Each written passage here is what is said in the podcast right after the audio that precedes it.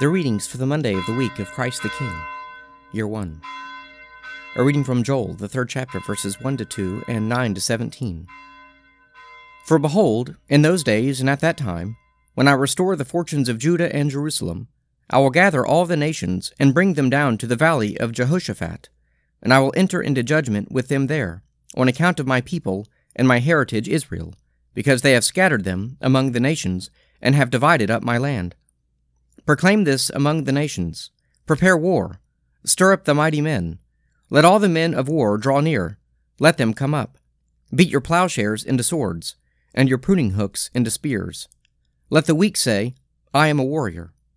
Hasten and come, all you nations round about. Gather yourselves there. Bring down thy warriors, O Lord. Let the nations bestir themselves, and come up to the valley of Jehoshaphat.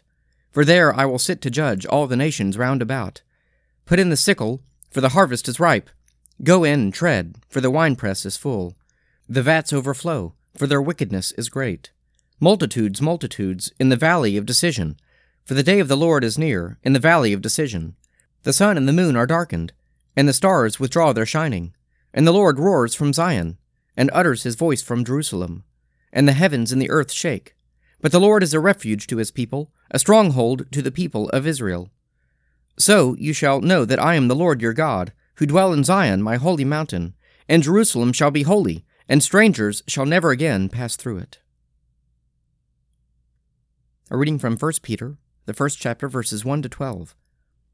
Peter, an apostle of Jesus Christ, to the exiles of the dispersion in Pontus, Galatia, Cappadocia, Asia, and Bithynia, chosen and destined by God the Father, and sanctified by the Spirit, for obedience to Jesus Christ and for sprinkling with his blood. May grace and peace be multiplied to you. Blessed be the God and Father of our Lord Jesus Christ. By his great mercy, we have been born anew to a living hope through the resurrection of Jesus Christ from the dead, and to an inheritance which is imperishable, undefiled, and unfading, kept in heaven for you, who by God's power are guarded through faith for a salvation ready to be revealed in the last time. In this you rejoice though now for a little while you may have to suffer various trials, so that the genuineness of your faith, more precious than gold, which, though perishable, is tested by fire, may redound to praise and glory and honor at the revelation of Jesus Christ. Without having seen him, you love him.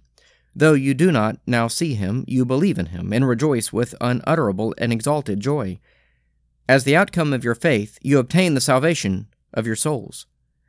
The prophets who prophesied of the grace that was to be yours searched and inquired about this salvation.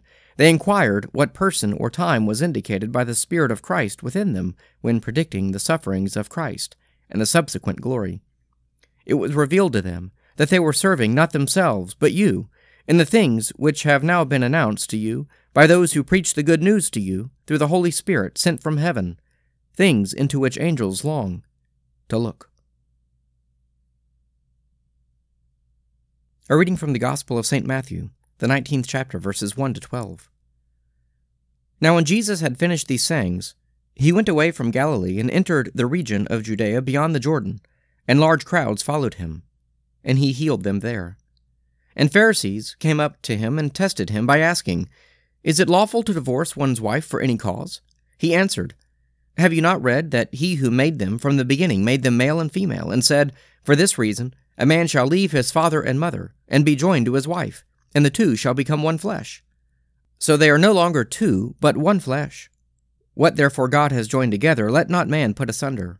They said to him, Why then did Moses command one to give a certificate of divorce, and to put her away?